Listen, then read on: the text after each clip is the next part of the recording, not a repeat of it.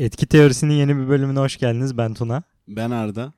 Bugün kitap okumaktan bahsediyoruz sürekli. Böyle kitap okuyalım, şöyle yapalım, böyle yapalım. E tamam da bunu nasıl yapalım? Nasıl kitap okuyalım? Bundan bahsedelim dedik. Şimdi bizim işimiz verim. Her zaman en verimli, en güzel haliyle yapmak istiyoruz yaptığımız her işi. E bize en faydalı olacak şey de kitap okuma. Bunu nasıl yapabiliriz, nasıl geliştirebiliriz? Üzerine düşündük biraz. Bir şeyler konuşmak istiyoruz. Bu bölümün konusu bu olsun dedik. Evet yani iradeden bahsettik, meditasyondan bahsettik. Bu böyle tabutun üstüne son çiviyi de kitapla vururuz. Onun üstüne böyle sağlam bir temelden ilerleriz. Ondan sonra gömer devam ederiz. Aynen öyle.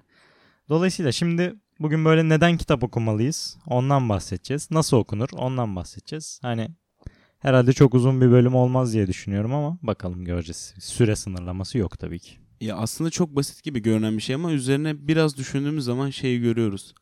Bir, yani yapılmaması gereken maddeler oluyor. hı. Ekstra üzerine düşünmesi gereken maddeler oluyor. Yani kitap okuma öyle baştan savma yapılmasın diye biz de düzgün yapmaya çalışıyoruz. Burada ne yaptığımızı konuşacağız. Ne yapmaya çalıştığımızı konuşacağız. Evet yani son zamanlarda böyle bir trend var. Yani insanlar kitap okumuyor ve bunu söylerken de hani rahatsız olmuyorlar. Bence güzel bir şey değil kitap okumuyor olmak. Marifet hiç değil. Onun aksine hani böyle insanlar sürekli artık diziler, filmler okey, belgeseller tamam güzel. Onlar da güzel. Onları da zaten teşvik ediyoruz güzel olanlarını. Ama kitabın yeri yani ayrı çünkü şöyle bir şey var. Adam hani bir kitaba 10 yıl 15 yıl emeğini veriyor. Hazırlıyor 200-300 sayfa kitap. Sen o 10 yıllık 15 yıllık bilgiyi oturuyorsun bir haftada alıyorsun. Yani Evet. bu değerli bir şey. Bir de şey görmüşüm bir tane uygulama. Buradan onlara hemen bir diss atayım. Onlar şey yapıyor böyle işte diyor ki okumak istediğiniz çok mu kitap var? Bunları okuyacak vaktiniz mi yok? İşte bunları kısalaştırdık, bilgilerin özütünü çıkardık, işte size sunuyoruz falan. Bu kadar hazıra konma olmamalı ya. Beyninin bir şeyleri süzmesi lazım. Senin zihninde onları oturtman lazım. Herkes aynı yorumlamıyor. Bir, bir kitabın filmi çekiliyor. Yani o film ne demek biliyor musun? Tamamen o yönetmenin hayal gücü. O yönetmen ne canlandırmış Hı hı. kafasında? Evet. Onu ne kadar aktarabilmiş? Ne kadar iyi bir yönetmen? E niye böyle şeyler yapıyorsun ki? Oku kitabı. Zihnin kendi o muazzam şeyine kendisi ulaşsın, zorlansın. Velhasıl kitap okumanın çok önemli olduğunu düşündüğümüz için şimdi başlayalım. Tamam. O zaman neden okunmalıdan girelim. Abi neden kitap okumalı okumalıyız? İnsanlar neden kitap okumalı? Ee, şimdi kitap okumanın en temel en temelde gittiği yer öğrenmek. öğrenmek, gelişmek. Sürekli gelişmeye çalışıyoruz. Sürekli öğrenmeye çalışıyoruz. Hedefimiz buysa kitap okumayı yapmak zorundayız. Yani boş zaman aktivitesi olarak değil. Kitap okumanın bizim için önemli bir yeri olması şart. Ee, nedenlerinden şöyle bahsedebiliriz bir de. Bu biraz daha bence insanları şey yapmak için hani bu tarafa çekmek için biraz süslenmiş bir kısım oluyor. Kitap okuyan liderler, kitap okuyan büyük insanlar. Bunlardan bahsetmeyi aslında biraz şey buluyorum. Gereksiz buluyorum. Çünkü kitap okumanın zaten önemini fark etmiş olmak lazım. Yani ben sana kitap okutabilmek için bak işte bacağını sıfır açabilen adam da kitap okuyor gibi be- seni oraya sirke çağırır gibi çağırmak istemiyorum ama yine de Evet yani önemli liderler şöyle dönüp baktığımızda birçok ortak özellikleri var ama o kümeleri böyle mümkün olduğunca fazla kişiyle kesiştirirsek, fazla liderde kesiştirirsek ortada kalan böyle asıl ana maddelerden bir tanesi bu kitap okuma mutlaka oluyor. Yani adamlar böyle hayatları boyunca binlerce kitap okuyorlar falan. Yani bu insanlar bunları yapıyorsa işte Atatürk gibi, Hitler gibi, Elon Musk yani şimdi Hitler dedik onun böyle siyasi olaylarını, politikasını desteklediğimizden değil ama yaptığı şeyler de onun bir askeri bir dehası, politik bir dehası olduğu. Ya bak yine politik şeyine de değindik. Anladınız siz beni. Onu demek istemiyorum.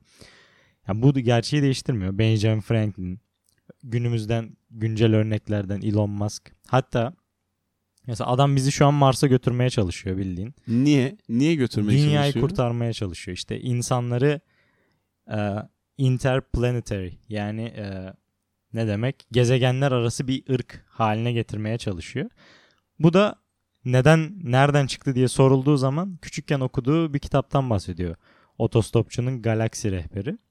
Douglas Adams adlı kişinin yazdığı kitap. Şimdi bu kitabı oku bu kitabı okuyor arkadaş ve diyor ki hani bunlar tabii çocukluk bunlar gerçek olabilir ve büyüdüğünde de buna inanmaya başlıyor. Hatta öyle inanıyor ki bir roket şirketi kuruyor. Yani İlk biliyorsunuzdur SpaceX. Space Exploration'ın kısaltması. Yani özel. İyi bilgi. şimdi bu adam bunu yapabileceğini düşünecek kadar çılgın. Ama dünya tarihine baktığımız zaman da dünyayı değiştiren insanlar yapabileceklerine inanacak kadar çılgın olan insanlar aslında. Dolayısıyla Elon Musk'ın bu kitap okuma özelliği de bize bir Örnek. örnek kesinlikle. O kitaptan da şöyle bir anım var o kitapla ilgili. Şimdi kitaptan bir bölümden bahsedeceğim. Çok komiğime gitti. Bir tane bilgisayar yapıyorlar. İşte bir ırk. Böyle çok güçlü bir bilgisayar. Bize evrenin anlamını söylesin diye. İşte yapıyorlar şöyle güçlü böyle güçlü falan. Ondan sonra diyorlar ki bilgisayara ne kadar sürede bize evrenin cevabını evrenin cevabını verebilir misin bize diyorlar. Evrenin sırrını söyleyebilir misin? Bilgisayar söylerim diyor. Ne kadar sürer bu- bizi, bize bunu söylemen diyor. Bilgisayar şöyle bir hesaplama yapıyor duruyor. Diyor ki 100 milyon yıl ya da 10 milyon yıl hatırlayamadım şimdi. Uzun bir süre yani. Ondan sonra tamam diyorlar. Olur. Okey. Başlatıyorlar. Bilgisayar çalışmaya başlıyor. Evrenin sırrını söyleyecek. Ondan sonra çalışıyor çalışıyor işte jenerasyonlar boyunca bu aktarılıyor bu bilgi. Hani bu bilgisayarı kontrol eden işte. Bu bize evrenin sırrını söyleyecek vesaire. O bahsedilen çok milyonlarca yıl aradan geçiyor. Ondan sonra böyle tam zamanı geliyor artık söyleyecek. Son geri sayımlar 10 dakika 15 dakika. Millet toplanıyor tabii böyle tören hani evrensel bir olay. Herkes geliyor oraya. Ondan sonra bilgisayarın önüne gidiyorlar. Son geri sayım işte 3 2 1 bitiyor programın çalışması. Artık evrenin sırrı hazır. Bilgisayar söyleyecek. Gidiyor oradaki operatör kişi. Diyor ki evrenin sırrını çözdün mü? Çözdüm diyor bilgisayar. Nedir evrenin sırrı diyor. Bilgisayar ne dese beğenirsin. Bilgisayar diyor ki 42. Ya- yani bu kadar saçma bir kitap. ya aslında saçma da değil de. Ya bizim al, yani Tuna'nın aldığı kısmı irdeliyoruz biz. Herkes farklı bir şeyler bulabilir. Elon Musk Ya öyle çok bir şey çılgın bulmuş bir ki, kurguya sahip bir kitap. adam öyle bir şey bulmuş ki gidip roket firması kurmuş. E, velhasıl değinmek istediğimiz nokta buydu. Ayrıca çılgın bilim adamları yani çılgın bilim adamı değil çılgın insanlar yani dünyada bir şeyleri güzel yapan insanlar böyle çılgın bir fikri tutup onu en mantıklı, en realistik, en kaliteli şekilde işleyip onu ortaya koyabilen insanlar oluyor. Onların o çılgın fikri çılgın süreçlerden değil gayet makul, mantıklı ve zor bir süreçten geçip güzel bir şey olarak çıkıyor ortaya. Evet yani şimdi ortada ilk bakışta mantıksız gelen bir hedef var. Adam Mars'a gitmek istiyor. Ya Elon Musk hakkında da konuşuruz zaten ama yine de bunu söylemek istiyorum şu an. Zaten eğer mantıksız sonuçlar elde etmek istiyorsan mesela Mars'a gitmek gibi veya daha küçük e, daha küçük seviyeye indirirsek bunu işte hayallerini yaşamak gibi böyle saçma miktarlarda paralar kazanmak işte o lüks arabalara binmek falan ilk bakışta hani an- kime anlatsan inanmaz mantıksız gelir. Bunları yapabilmek için mantıksız sonuçlar üretebilmek için aslında mantıksız bir insan olman gerekiyor. Yani herkes için sabah 5'te uyanmak mantıklı değildir. Herkes için koyduğu hedefe hiçbir şekilde sapmadan, hiçbir şekilde taviz vermeden ilerlemek çoğu kişi için mantıklı değildir. Ama mantıksız sonuçlar elde eden, mantıksız hayalleri gerçekleştirebilen insanlar bu mantıksız şeyleri yapan insanlar oluyor. Buna da değinelim. Şimdi bir diğer sebebi kitap okumanın kitap okuma ya bir diğer sebep de kişisel gelişim. Ama kişisel gelişim derken hani bu işte kişisel gelişim kitapları işte Secret'tır, odur budur tarzı değil. Aslında hem o o da var. Orada o kitaplardan da öğrenilebilecek şeyler var. Hani ondan da konuştuk. Her şeyden bir şey öğrenebilirsin. Ya kendini kısıtlamadığın sürece Hı hı. her şey sana bir şey öğretebilir. Evet öğrenmeye açık olduğun sürece sorun yok. Hem o kişisel gelişim kitaplarındaki kişisel gelişim hem de bir şeyler öğrenmedeki kişisel gelişim. Aynı zamanda kitap okumaya ayıracağın disiplin, onu planlaman, Bunların hepsi senin kişisel gelişimine bir katkıda bulunuyor. Ondan biraz daha böyle e, açı açı değinmek istiyorum. Şimdi e, kişisel gelişim bence öğrenmek demek. Ama neyi öğrendiğin de önemli. Yani spesifik bir konuda bir şeyi çok güzel öğrenmek istiyorsundur. Onun kitabını alırsın. Gider o konuyu çok güzel öğrenirsin. Kişisel gelişimdir. Kitap okumayı öğrenirsin.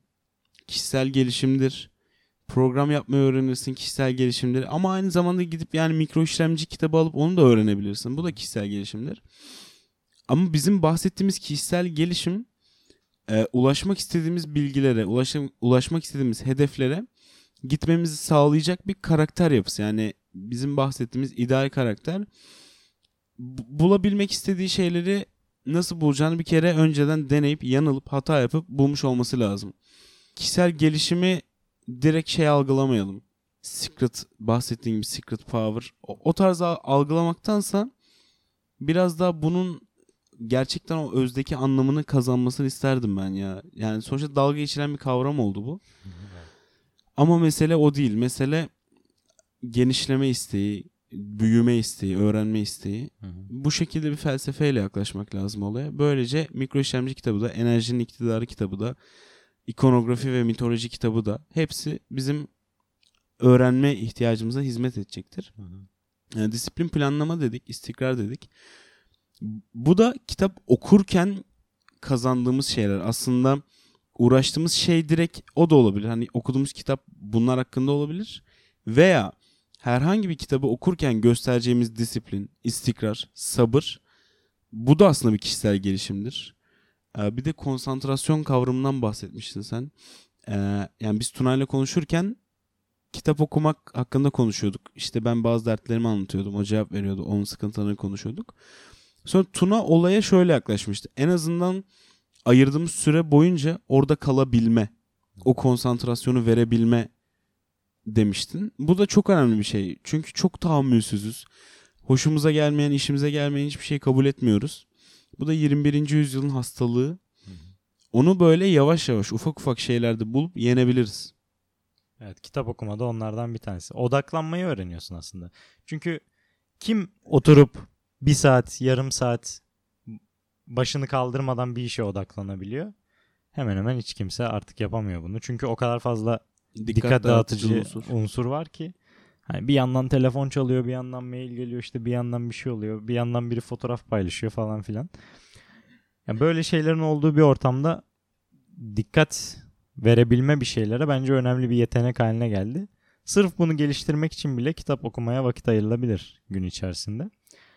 Yani sen bana şey demiştin işte hani ki adam hikaye anlatıyor ben bu kitabı niye okuyayım gibi düşünüyorum bazen demiştin. Ben de onu ben de düşünüyorum ama hani en azından odaklanma gibi bakabilirsin falan olaya demiştim. Yani bu da öyle bir şeydi. Daha sonra kitap okumanın tabii bir de terapi yönü var aslında biraz. Yani günün olaylarından kopup yine aslında meditasyon gibi. Olaylardan uzaklaşma, farklı bir dünyaya giriş yapma. Sonuçta her şey kafanın içinde olup bitiyor. Mesela dizi izliyorsun, film izliyorsun. Orada neyse o, onu yaratan kişi dediğin gibi hayal gücünde ne canlandırıp yarattıysa onu alıyorsun sen direkt. Ama kitap okurken öyle değil. Direkt olarak her şey senin hayal gücünde oluşuyor. Kendi filmini kendi kafanın içinde kendin yaratıyorsun. Farklı tamamen farklı bir dünyaya giriyorsun. Hani bazen o kadar sürükleyici filmler vardır ki şimdi film daha çok tüketilen bir materyal olduğu için söylüyorum. Öyle filmler vardır ki film biter. Sen sanki böyle başka bir ülkeden, başka bir dünyadan tekrar kendi dünyana girmiş gibi olursun. Kendi hayatın böyle sıkıcı E, gelir. kendi hayatın sıkıcı gelir. Hani filme o kadar kaptırırsın ki kendini. Bir an kendini cidden orada zannediyorsun falan. Döndüğünde ah be falan oluyorsun. Kitap okumanın da aslında öyle bir şey olması lazım. O hale getirmesi lazım insanların onu. Dolayısıyla kendi dünyalarından bir anlığına kopup gidip o dünyada biraz vakit geçirme, yeni şeyler öğrenirken aynı zamanda. Bunun böyle bir terapi yönü de var. E, Ben bu konuda şöyle düşünüyorum. Terapi rahatlama adına evet kitap çok güzel şeyler katabiliyor. O an seni tamamen rahatlatabiliyor. Böyle aktif dinlenme bu oluyor galiba. Geliyorsun Olabilir. hani bomboş duracağına bir şeyler düşünüyorsun yine ama düşündüğün şeyler senin derdin olmadığı için senin zihnini böyle ufak ufak hareketlerle masaj yapıyor gibi oluyor. En azından ben öyle hissediyorum. Ama her kitap öyle okunmaz. Her kitabı öyle okuyamazsın. Adam sana diyor ki işte Türkiye'de enerjinin değerlendirildiği noktalar veya Türkiye'nin enerji açığını oluşturduğu yerler bilmem ne anlatıyor. Yani sen bunu uzanıp yatağında okumaman lazım. Böyle. Aynen bunu yatağında bu şekilde okuyamazsın. Yani kitaptan kitaba değiştiğini belirtmek istiyorum. Çünkü daha ileride zaten bunu güzel güzel anlatacağız daha detaylı bir şekilde. Ya, kitap okumayı nasıl gördüğünüz önemli. O an nasıl görüyorsunuz? Kitap okumaya gerekli değerin verilmesi gerektiğini düşünüyorum. Ben bir kitap okuyordum içimizdeki şeytan diye. Okudum onu belli bir süre boyunca. Bazen şey oluyordu hani günlük bir limit okumak istiyordum her zaman düzenli bir şekilde. Bir gün iki saat kitap okumuşum full. Full okumuşum. Sonra ertesi gün kitap mecburen bitti. Böyle mesele şu. O an beni o kadar rahatlatabiliyor ki o kadar beni konsantre yani konsantrasyon problemi o kadar yaşamıyorum ki farkında olmadığım bir iki saat geçebiliyor. E, günümüzde bunu bize yaşatabilecek çok az haz bulunmakta. O yüzden önemini anlamak lazım. E, velev ki aynı zamanda şey de var. Kitabın bize eziyet gibi geldiği, böyle her bilgiyi yakalamaya çalıştığımız anlar da oluyor. O anlarda böyle devam etmek lazım. O sabrı göstermek lazım. Devam etmek lazım. Fransız filozof Nasıl okunuyordu? Montesquieu. Evet Montesquieu. Yani Montesquieu'nun de şöyle bir lafı var. Çeyrek saatlik kitap okumanın dindiremeyeceği hiçbir acım olmadı tarzında veya genel amacı bu olan bir cümle kullanıyor. E şimdi buradan adamın ne okuduğunu az çok çıkarabiliriz. Biraz daha onu dinlendirebilecek hikaye tarzında kendi hayatından alıp başka bir şeyler düşünmesine sevk edecek şeyler okuduğunu anlayabiliriz. Böyle bir lafta var yani. İnsanlar bunu bu şekilde değerlendirebiliyor. Evet. Yani bizim yaptığımız yorumu daha doğrusu biz onun yaptığı yorumu da yapmışız. Şimdi o zaman nasıl kitap okunacağına geçelim ama nasıl kitap okunacağına geçmeden önce nasıl kitap okunmayacağına değinsek daha iyi olacak gibi. Şimdi nasıl kitap okunmaz ondan bahsedelim biraz. Hemen raftan alıp okunmaz mesela. o an öyle bunu okuyayım gibi okunmaz Yani bence. Önce bir şey yapmak gerekiyor değil mi? Hani ne okuyacağız? Bu, bu neymiş? Bize ne katar? Okumalı mıyız? Okumamalı mıyız? Çünkü hani şeyden bahsediyoruz ya. Hani sıkılsan da bazen okumak istemesen de okuman lazım. Ya bu bir eziyet haline dönüşmesin. Hı hı. Eğer baktın o kitap gitmeyecek. Alma abi okuma. Tamam yani okumak her kitabı okumak zorunda değilsin. Sana bir şey katacağına inandığın kitapları oku. Bir de hayatının belki bu döneminde okumak zorunda değilsin. Ha, belki ileride. İleride gelecek. okuyabilirsin ama şu an o senin için bir sıkıntıysa hani yine kendini zorla tabii ki o Tabii. konsantrasyonu vermeye çalış ama gerçekten olmuyorsa zorlama. Evet. Bir de bence şu kesinlikle olmalı. Bir insanın bir kitap listesi olmalı. Yani Nasıl Liste- müzik listen var, film listen var izleyeceğin. aynen hani belli dönemlerde okumak istediğin kitaplar muhakkak vardır. Belli bir Yoksa amacın varsa. E, bu listeye zaruri olarak da bakmamak lazım. Hani genel olarak bu sürekli güncellenecek bir liste. Hiçbir zaman bitmeyecek bir liste. Belli kitapları okumak istemen lazım. Bu kitapları böyle duyup, araştırıp, aa bu kitap ben bana bir şeyler katabilir diye düşünmen lazım. Yani direkt öylesine bir kitap oku, okumamak lazım. Şu an kendi kitaplığıma bakıyorum bir. İşte Da Vinci ve Saklı Not Defteri var. Şeker Portakalı var. Ya değişik çok kitap var anladınız mı? Çok saçma şeyler de olabilir. Ama halbuki okuyacağım belli olan kitaplar da var. Ben oradan devam etmeye çalışıyorum. Bir sonraki maddeye geçelim istiyorsan. Tamam. Bunu da devam ederiz daha sonra. Şimdi bir de şey var. Mesela böyle bir aralar dönem dönem böyle kitaplar ortaya çıkıyor. Sanki herkes onu okumak zorundaymış gibi bir şey oluşuyor. Ve insanlar böyle sırf arkadaşlarından duyduğu için alıp tamam arkadaşın sana bir kitap önerir. Gidersin incelersin. Yine ilk adımdaki gibi. İncelersin hoşuna gidecekse okursun. Herkes okuyor diye okuyor diye sırf artistlik yapmak için işte ya ben de okudum onu tarzı okumamak lazım. Artı artistlik demişken hani böyle hiç ilgini çekmeyip gidip senin Sabahattin Ali eğer ilgini çekmiyorsa sırf şunu okuyorum, sırf Tolstoy okuyorum, sırf işte Suç ve Ceza'yı okuyorum demek için de okumamak lazım. Sana bir şey katmayacaksa okuma abi git ilgini çekecek bir şey oku. Daha iyi yani. Ya kendinizi, Çünkü bir şey almayacaksın o kitaptan sen artistlik yapmak için. Aynen, kendinizi öyle bir terbiye edin ki bu tarz aciz bir şekilde yaklaşmayın olaylara ya. Yani niye popüler şeyi bu kadar kovalamaya çalışıyoruz ki? Biraz kendi bireysel şahsiyetinizi önemseyerek hareket edin. Evet. Daha sonra. Buradan ahlak dersi verdim ya. Bu da bugünün ahlak dersi olsun. Ondan sonra mesela şöyle bir hedefle şimdi saçma gelebilir insanlara ama açıklayacağım. Açıkladığım zaman da mantıklı gelecektir diye düşünüyorum. Öyle hemen kafanızda kesin yargılar oluşturmayın. Evet. Bu da bugünün ultimatomu. Bugünün tehdidi de bu olsun. Ee, mesela şöyle bir hedefle yola çıkmamak lazım. Ben bundan sonra her hafta bir kitap okuyacağım. Ya da her ay bir kitap okuyacağım. Ya da yarın tutup bin sayfa kitap okuyacağım. Gibi bir... Şimdi son söylediğim zaten saçma gelmiş olabilir ama her ay bir kitap okuyacağım gibi bir hedefle yola çıkmamak lazım. Bunun nedenini de birazdan açıklayacağım. Yeni başlarken tabii abartılı hedeflerden de bahsettik. Bir de en önemlisi bence kitap arkadaşlar boş vakitte okunmaz. Aa, neden ya? Çok Ya, saçma. Kanka çünkü kitap okumanın vakti yoksa senin hayatında belirli değilse senin için bir yeri yoksa çok da yani evet boş vakit senin şu şey olayı vardı anlatıyordun hani bir iş görüşmesinde. hmm, şey o tarz böyle bir e, bir mülakatlar ya bir kamp vardı böyle Antalya'da bungalovlarda kalınıyor. Bir de iş görüşmesiyle ilgili işte mülakat bilmem ne tecrübesi yazıyordu. Bu tarz bir etkinlik Instagram'da karşıma çıktı. Bungalovu gördüm bayağı bayıldım. bir tane de çok yakın arkadaşım var Burak. Burak Uzan. Selamlar. Buradan kendisine selamlar. İşte onunla dedim ki gidelim. Neyse o, ondan sonra gittik oraya. Burak da zaten dünden razı. Aynen aynen Burak arıyor öyle şeyler. Biz zaten giderken dedik ki hani bunlar tırt ama biz eğleneceğiz yani bungalov falan hiç kalmadık ağaç ev. Neyse işte gittik. Orada işte bazı e- eğlence etkinlikleri oluyor. Belli düzenlerde şey oluyor. Ee, böyle aktiviteler oluyor. Orada şey muhabbeti oldu. Sen bundan bahsediyordun değil mi? Hı hı. Tamam ben acaba başka bir şey mi yanlış mı anladım? Tam olarak. İşte burada bir şey muhabbeti oldu işte boş zamanınızda ne yaparsınız diye bir soru sorulmuş bir şirket tarafından. Oradaki insan kaynakları yöneticisi mi diyeyim artık oradaki sorumlu da bize bu soruyu yöneltti. Boş vaktinizde ne yaparsınız?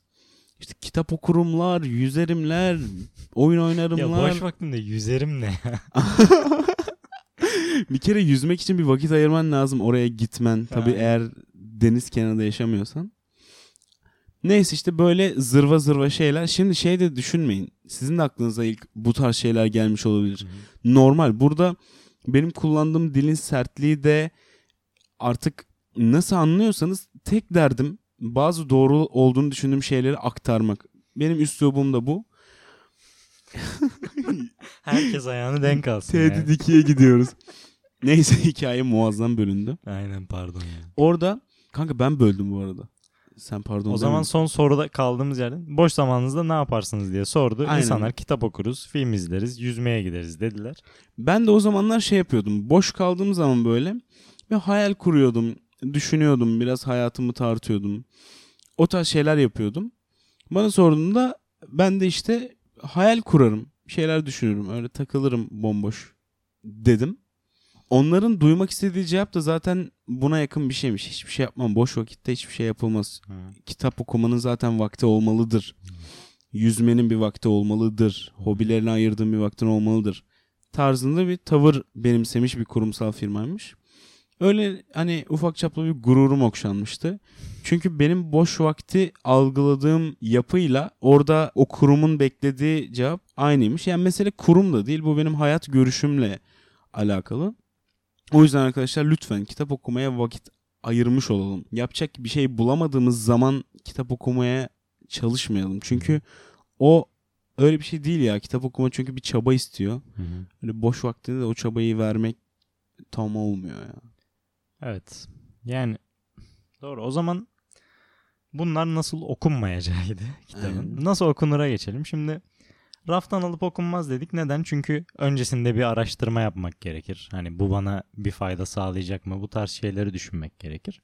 Hı hı. Daha sonra şu benim için kitap okumanın en büyük noktalarından, en önemli noktalarından bir tanesi kitabı not alarak okumak. Hı. Yani aynı ders çalışırmış gibi. Çünkü neden biliyor musunuz? Hani bir şey okuyorsun tamam ben bunu hatırlarım diyorsun ama öyle olmuyor. Çünkü hatırlamıyoruz şimdi dürüst olalım. Hatta not aldığımız şeylerin bile çoğunu hatırlamıyoruz ama geri dönüp her zaman onları inceleme şansımız var. Notlarımızı açarız okuruz. Mesela benim özel bir defterim var ben ona fikir defteri diyorum.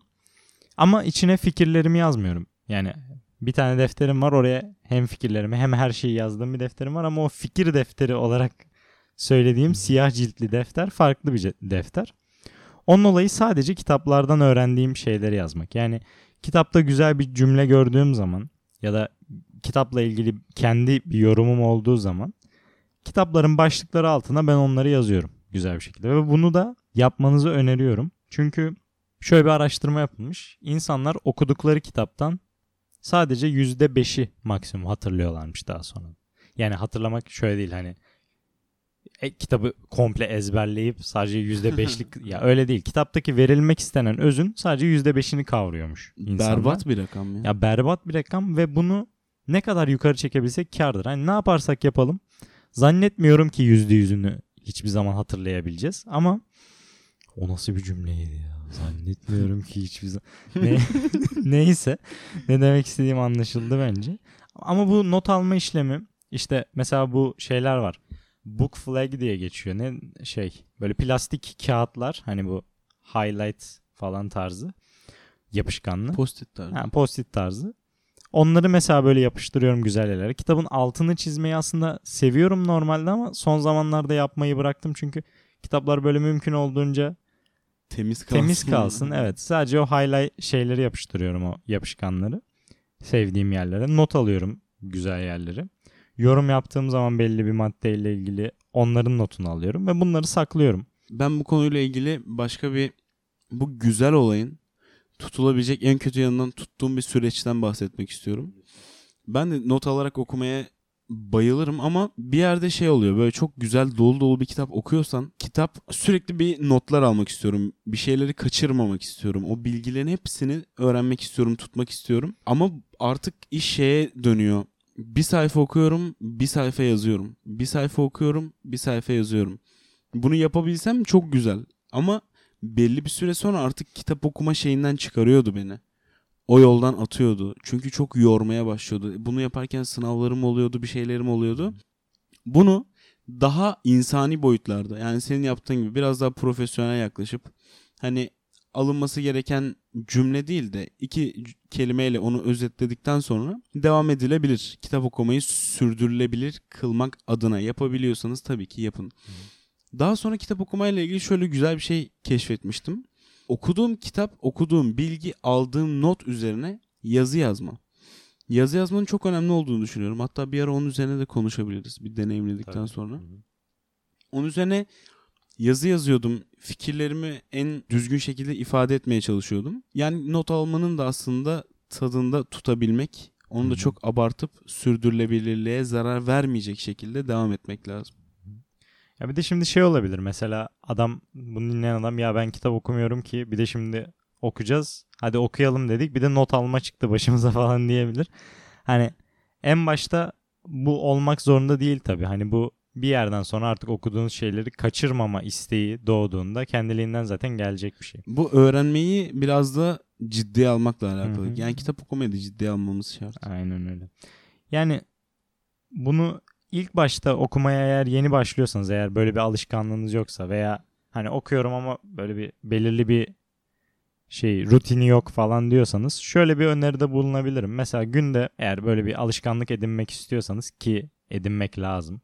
Ondan bahsediyoruz yaklaşık kaç 30 dakikadır. Şöyle söyleyeyim. 10 sayfayla başlayın günde. Günde sadece deyin ki ben yarın 10 sayfa okuyacağım. 10 sayfayı okuman ne kadar sürer aşağı yukarı? Eğer çok yavaş okuduğunu düşün. Her sayfaya 2 dakika versen. 20 dakika maksimum değil mi? Şimdi duyuyorum şey diyen olabilir. İşte ya vakit yok. vakit yok diyene de şöyle bir challenge'ım var. Onu da veriyorum şu an. Yarın abi al eline bir kitap. Şimdi git raftan bir tane çek. Şaka. Şöyle bir incele kitaplarını. Zaten okumak istediğin ama ertelediğim bir kitap diyelim. Aynen muhakkak vardır öyle bir kitap. O kitabı al ya da okuduğun yarım bıraktığın kitabı al kaldığın yerden. Yarın boş vakit buldukça o kitabı bir oku. Sabah uyan bir böyle hani o saçma sapan YouTube'da geziniyorsun diyelim ki. O arada onu yapmayı ver bir kitap oku ya da bir video daha az oku, izle bir kitap oku. Ondan sonra metroya metroya mı biniyorsun, otobüse mi biniyorsun? Kitap okumaya çalış o esnada. Biliyorum gürültülü olabiliyor. Ben de zorlanıyorum ama mesela böyle ne bileyim yağmur sesi falan takıyorum kulaklıkta. Güzel güzel okunuyor o zaman. Hem o vakit de boşa geçmemiş oluyor. Müzik dinlemek falan da tabii güzel alternatif ama bunu bir dene yarınlık. Daha sonra ne bileyim öğle arasında bir 5 sayfa gömü ver. Bakalım gün sonunda bir bak bakalım kaç sayfa okumuşsun. Eminim 10 sayfadan fazla okumuş olacaksın. Yani hiç vaktin yoksa bile 10 sayfadan fazla günde okuyabilirsin. Ki 10 sayfa en basit şey. Günde sadece bu okuduğun sayfa sayısını 5 arttırarak 5 sayfa daha fazladan oku günde. Ne yapar biliyor musun? Yılda yaklaşık 2000 sayfa daha fazla kitap yapar.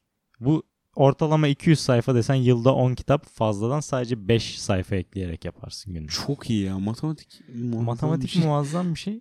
Kesinlikle ve şimdi burada bir de şundan bahsedeyim kanka. Çok konuştum. Bir saniye geliyor hemen. Kanka çok güzel konuştun. Şimdi şey dedim az önce. Onu unutmadım. İddialı bir cümle kurdum az önce. Her ay bir kitap gibi bir hedef koyup okunmaz dedim kitap. Onu neden öyle dedim biliyor musun? Çünkü ben günlük hedefler koymanın daha geçerli olduğunu düşünüyorum. Çünkü her ay bir kitap okuyacağım dersen ne olur biliyor musun? Yarın bakarsın.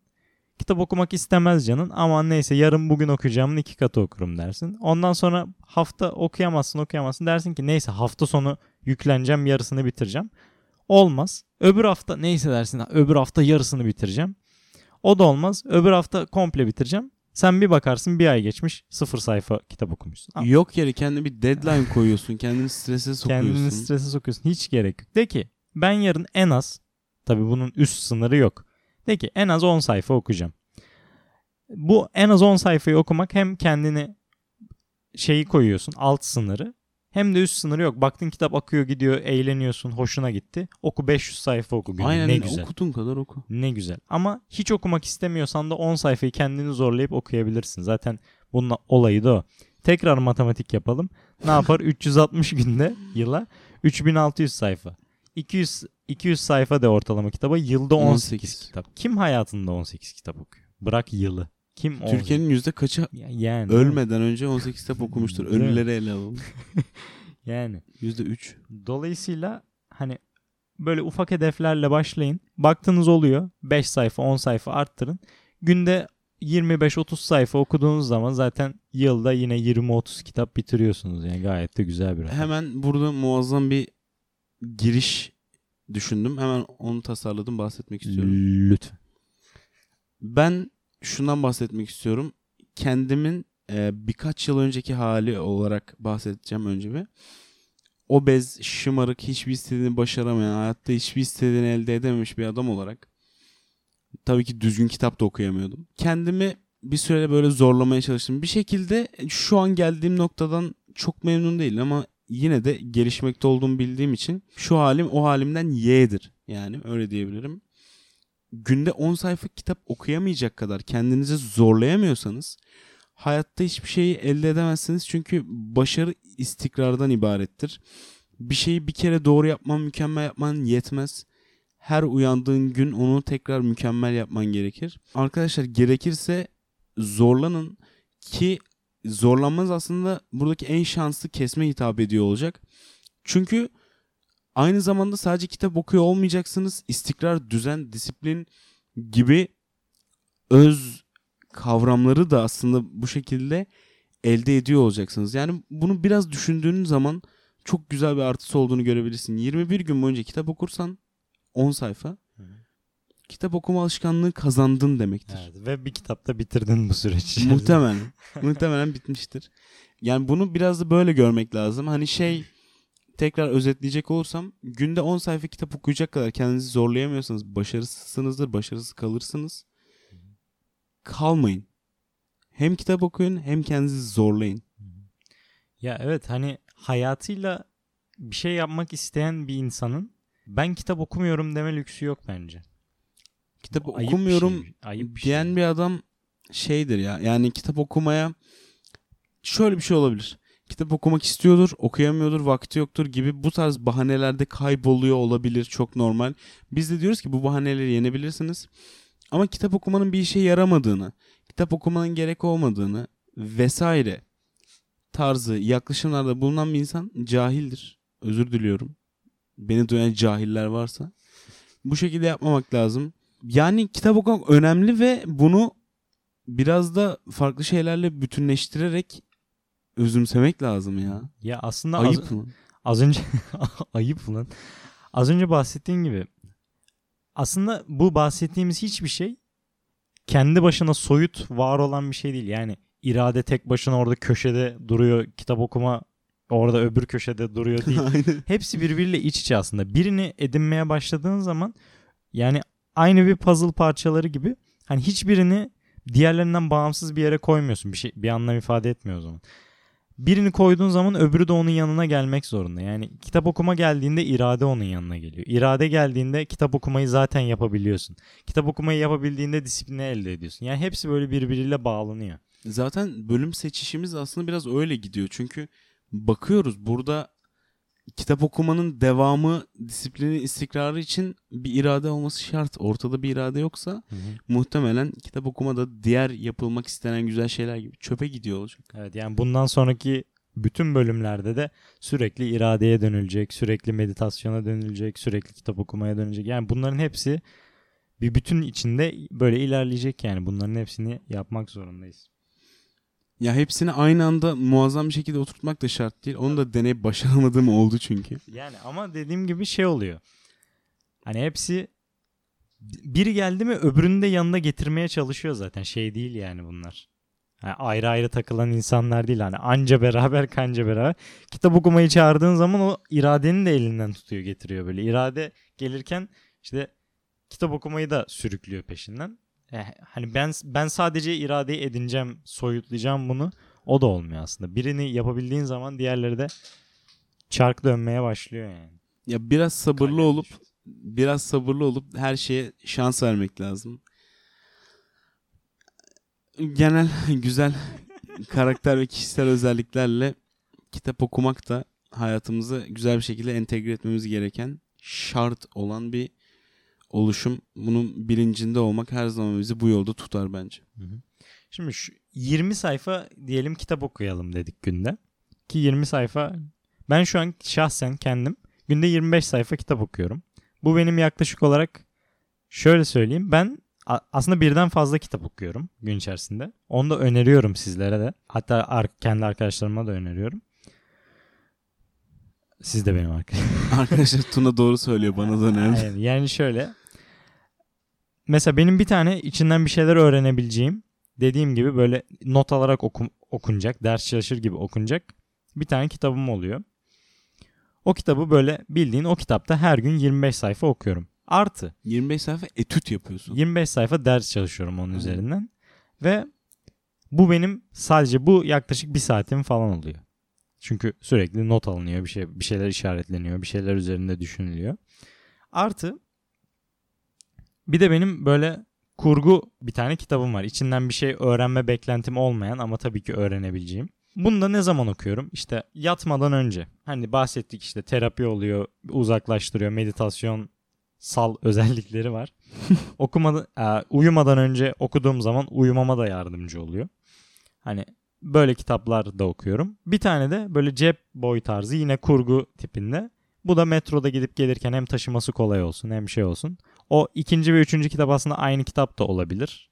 Şeye bağlı. Aynen bence o, o iki kitabın aynı olması biraz daha olayları şey yapar. Daha Basitleştirebilir. compound böyle tek seferde Aynen. evet. Ya olursun. ben şu anki durumdan bahsettim. Şu an 3 tane. Ama 2 tane kitap aynı anda okunabilir. Ki güzel de olur yani.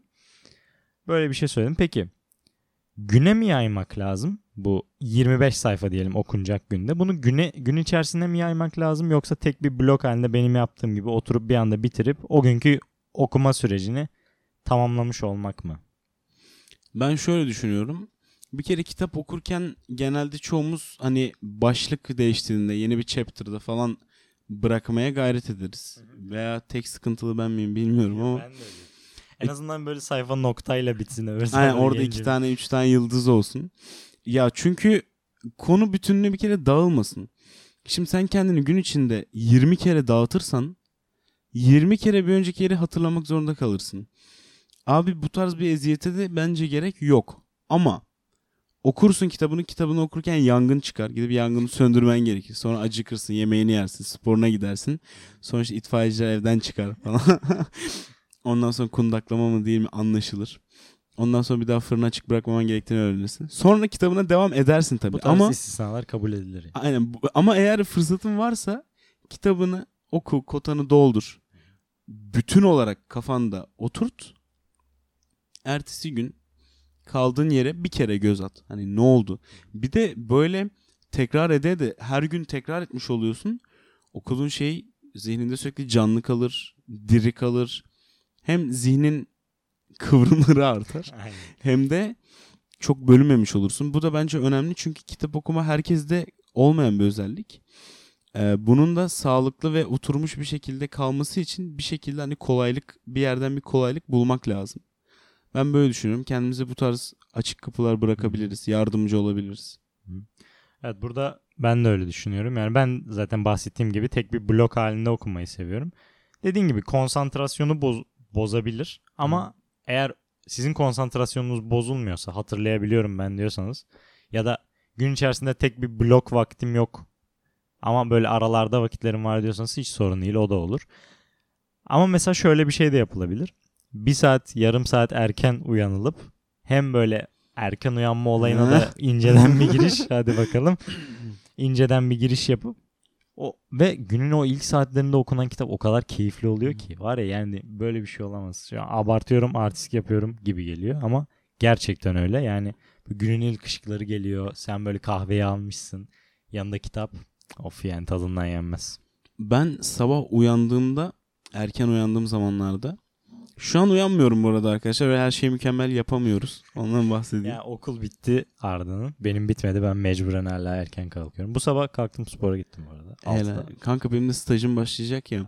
Staj servis kaçta kalkıyormuş biliyor musun? 7'ye 10 kala. Ve 2 saatlik bir yol. Ya aslında çok güzel bir challenge. Tabii. 30 gün mecburen bir kere erken kalkmayı öğreneceksin. E babacığım biraz daha erken kalk. Oturt yani bunu. Aynen. O yüzden o da güzel bir fırsat olacak benim için. Öyle öyle düşünüyorum. Öyle görüyorum bu işi. Sabah uyanıyorum. Çıkıyorum böyle bir balkona. Elimde kahve. Hafif böyle bir üşüyorum. Of. O üşümek yaşamın sana dokunuşu ya. O an o üşüme hissetmesen yaşayıp yaşamadığını belki bilmiyor olacaksın. Belki robotsundur ama onu üşüdüğün için hissediyorsun artık robot değilim. Burnuna gelen kokular. Ya bunları biraz da aslında kendiniz bulun, kendiniz adlandırın. Biz Evet. ne kadar yapabiliyoruz? Bizi duyan adam şimdi şey diyor olabilir. bir de çıkıp demiyor ki aga bu nedir? Ne anlatıyor?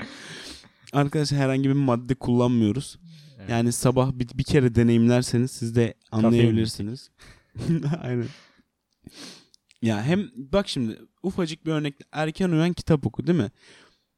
Bak yine ira- bir şeyler birleşti birbirine. Aynen. İradeli bir adam olmak zorundasın. Erken uyan, erken uyanıp kalkıp kitabını eline alabil. Hı hı. Sabırlı bir adam ol. Uzun süreler bu işi yapabil ki otursun. Ondan sonra öz disiplin kavramından bahsettik. Hani o kitabı okuyabilme. Orada kalabilme. Konsantrasyonu tutmaya çalışacaksın. Belki uykun olacak. Uykunu açmaya çalışacaksın. Arkadaşlar hani çok uykunuz varken bile bazen bir şeylere devam edebildiğiniz oluyor. Çok Ya. açken de edebildiğiniz oluyor. Biraz zihninizi fiziksel özelliklerin önüne koyabildiğinizi deneyimleyip görmeniz lazım. Yani bir de çok uykun var da nereye kadar var? Şimdi kalk abi camı aç. Git bir yüzünü yıka bir bardak su iç bitti. Uyku uyku kalmaz. Bir, bir kahve iç yarısına gel. Aynen. Sonra gidip uyumaya çalış bakalım uyuyabiliyor musun? Öyle Yani. bir baba yiğit misin? Ya vardır tabii onu da yapacak adam da. Aynen, o, adam, aynen. o adama da helal olsun ya. ya böyle yani. Peki şu şöyle bir şey var. Bazen bir kitap okuyorsun. Mesela şeyde başıma gelmişti benim geçen sene okurken. Senden almıştım hatta o kitabı. Zamanın Kısa Tarihi. Baya geç kaldım o kitabı okumak için ama sonunda da okudum mutluyum. Okudum ama mesela şu an ben o kitabı okurken de fark etmiştim. Çoğunu anlamadım. Yani yeni başlayanlar için işte bilmeyenler için anlatıyor Stephen Hawking. Çok da güzel anlatıyor. Çok sade, mümkün olabilecek en sade şekilde o karmaşık konseptleri anlatıyor. Fakat anlamadığım birçok yer oldu. Sadece o kitapta değil, birçok kitapta anlamadığım birçok şey oluyor. Amaç da tabii anlamak olduğu için bu insana biraz açıkçası üzüyor insanı. Dolayısıyla bu bu tarz durumlarda ne yap ne yapmak lazım? Ne düşünüyorsun? Ee, bence kitap okurken diretebilme özelliği kadar vazgeçebilme de bir erdem. Onu da önce onu bir vereyim. Sonra her kitap her zaman aynı şeyleri ifade tabii ki etmez. Her kitabı aynı dönemlerde aynamak anlamak zorunda değiliz. Ben küçükken Suç ve Ceza'yı okudum. Çok güzel etkilendim. Bilmem ne. E şimdi okusam binlerce farklı şey bulacağım. E ben şimdi Suç ve Ceza'yı okumuş sayılıyor muyum? Sayılmıyor muyum? Yani bunu şey yapmamak lazım. Böyle katı kurallarla ayıramayız. Biraz da göreceli bir kavram. Kitaplara daha sonra dönebilmek için şans verebilmek lazım. O kapıyı açık bırakmak lazım bence. İkincisi de ben mesela sen dedin ya kitabı senden aldım diye. Ben okumadım hala. Çünkü benim de denediğim zamanlar oldu. Dedim ki hani biraz daha biraz daha pişeyim. Biraz daha uzayla bilimsel teorilerle olgunlaşabileyim. Biraz daha anlayabilecek hale geleyim. Öyle okurum. O fırsatı da verdim. Genelde çok kitap bırakmayı sevmem. Hani Elon Musk'ı ben 4 ayda falan okudum bir kitabı. Hı. Ayıp biliyorum ama. Normalde hani bırakmam çok. Ama bazı kitaplar oluyor. Bırakmam gerektiğini biliyorum. Mesela Carl Sagan okuyordum en son. Kitap güzel, karmaşık, komplike bir şey yok ama bir yere kadar devam edebildim ve dedim ki daha sonra tekrar deneyeyim. Ee, bu olgunluğu gösterebilmek lazım. Yani kitabı hani boş boş okuyacağınızda sadece gözlerinizle harfleri algılayıp yalandan yaşayacağınıza kitaba bir şans daha verin. Tabi orada bir de dürüst olmak da önemli. Hani ben bu kitabı cidden işime yaramayacağı için mi yoksa canım istemediği için mi bırakıyorum? yani sen sonuçta o kitabı kapattın, başka kitap aldın. Dolayısıyla hani orada kaçmaya çalışılan şey okuma eylemi değil.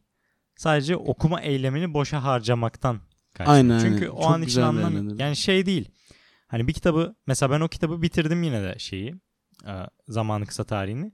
Her ne kadar anlamadığım yerler olsa da geç yani geçmedim. Oraları da okudum.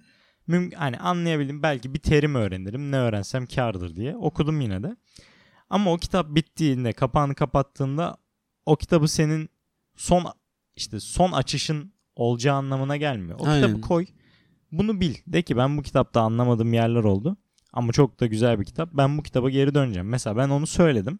Bir iki sene sonra ben o kitabı tekrar alacağım. En baştan tekrar aynı şekilde notlarımı ala ala. Eski aldığım notlarla karşılaştıra karşılaştıra. Hmm.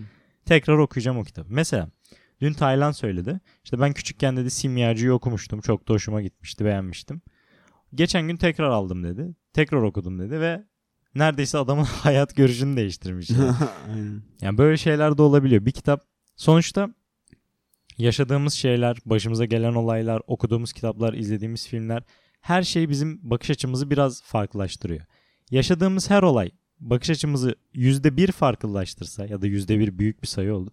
%0.1 değiştirse yaşadığımız ciddi olaylar bundan 2-3 yıl sonra tamamen farklı bir bakış açımız olacağını hmm. tahmin edebiliriz. Dolayısıyla bir kitabı da okurken bakış açısı çok önemli. Dolayısıyla farklı bir bakış açısıyla okuduğun zaman kitabı çıkarabileceğin çok daha farklı, çok daha güzel, belki çok daha değişik şeyler olacaktır. Dolayısıyla bir kitap bittiğinde o kitap illa bitmiş olmak zorunda değil. O kitaba her zaman geri dönülebilir. Ee, %5'ini anlama kavramından bahsetmiştin. Bazen oluyor okuduğum bir kitabı tekrar elime aldığım şöyle bir neymiş diye kurcaladığım oluyor.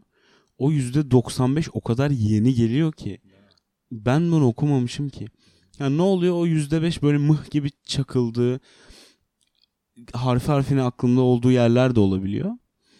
İşte tabii o geri dönebilme ne kadar anlayabileceğinin, o kapasitenin farkında olabilme ve istikrar ya tamamen kitap okumayı benimseme ve istikrar sağlayabilme. Şimdi bunu söyleyince aklıma şu geldi. Mesela şey de olabilir. Hani kendinizi iyi hisset kendini iyi hissettirmek için bir kişi kitabı alıp böyle okur ama anlamaya çalışmaz. Ya o da olmasın. Eğer o olacaksa hiç olmasın daha iyi. O da vakit kaybı yani. Aynen derdiniz şovsa Ya zaten onu yapın söyledik ya. yani. Yapın şovunuzu. Hani kitabı al okum anlamayarak 100 sayfa okuyacağına günde anlayarak bir sayfa oku. Çok daha iyi. İlkokulda şey vardı. Kim daha hızlı okuyor. ya Şeyi- ne anlamı var? Tamam hızlı okumak da tabii ki güzel bir şey. Hani olabiliyorsa onda teknikleri var. Yani Onlardan da bahsederiz. Avantaj diyelim. Ben çok inanmıyorum ayrıca hızlı okumaya. Hı hı. manasını şimdi orada adamın sana söylediğini anlamak da var. Orada adamın söylediğini böyle bir süzmek var, bir yorumlamak var, bir düşünmek var ki dert zaten bu. Farklı şeyler düşünelim. Zihnimiz biraz bunlara yorulsun. Zaten hızlı okuma şey değil yani. İşte 100, 140 değil de 180 kelime okumaktan ziyade 140 değil de yani 140 kelimeyi anladığın sürede 180 kelimeyi anlayabilme. Yani sadece anlama hızını arttırıp belki günde 25 sayfa okuyacağına aynı sürede günde 30 sayfa okuyabilme Aynen. Hı. özelliğini kazanma. Orada da aslında güzel teknikler var. Onları da araştırıyoruz. Paylaşırız onları da ileride. Neden olmasın ki? Evet. Yani Vakit de önemli. Evet vakit de önemli sonuçta ama anlamaktan feragat etmemek lazım. Çünkü anlamak bu işin özündeki şey. Dolayısıyla anlamadan olacağını dediğim gibi anlayarak olsun, daha az olsun, çok daha az olsun ama anlayarak olsun. Önemli olan o. Yani kendinize karşı dürüst olun yani. Kimse için yapmıyorsunuz bu işi. Yapacaksanız kendiniz için yapın. Yapmayacaksanız da yapmayın yani. Canınız sağ olsun. Yani sonda da böyle yapmayın diye bitirmek güzel olmadı aslında ama yani siz ne demek istediğimizi anladınız. ya her şeyden bahsettik bence.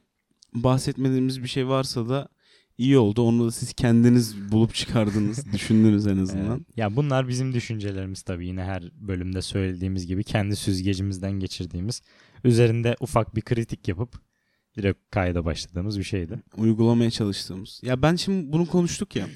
Mesela dün kitap okumadım ben. Önceki gün okudum. Yani bunu biraz daha düzenlemek için bir tık daha farklı bir gayretim olacak. Çünkü bütün şeylerinden bahsettik. Ne yapılır, ne yapılmaz. E, vaktim de var artık. Yani hem de ayırmak istediğim kadar vaktim var. Neden bunu en güzel şekilde değerlendirmeyeyim ki? Yani kitap okumaktan daha iyi ne yapabiliriz? Yani neden kendimi daha iyi ifade etmeyeyim ki cümlesi geldi aklıma sen az önce o zaman bugünlük bizden bu kadar olsun. Dilimizin döndüğünce anlattık. Evet, Yapabildiğimizi yapmaya Not, çalıştıklarımızı. not aldık bunları. Bu kadar bugünlük bahsedeceğimiz. Ee, Şu an dinlediğiniz platform hangisi ise bize bir şekilde bir feedback bırakın. Beğenin beğendiyseniz. Yorum bırakabiliyorsanız yorum bırakın. Etkiteorisi.com bloğa gelin oradaki yazılar. Orada yazıları paylaşıyoruz bölümlerle birlikte. Instagram adresimize gelin Etki Teorisi. Orada da her bölümle ilgili postlar paylaşıyoruz. Ya unuttuğumuz bir başlık olabilir. Sizin çok güzel paylaşmaya değer bulduğunuz bir şey olabilir. Konuşulmasını Neden istedim. paylaşmayalım ki? birlikte? Evet.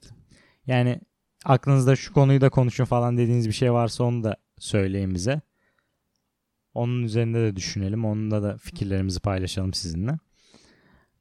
Kendinize iyi bakın o zaman. Kendinize iyi bakın. Kanka peki söyleyeceğim bir şey var mı? Var kanka. Kanka o zaman haftaya kalsın. Tamam kanka öyle yapalım. Görüşmek üzere kendinize iyi bakın. Bay bay. Bye bye bye.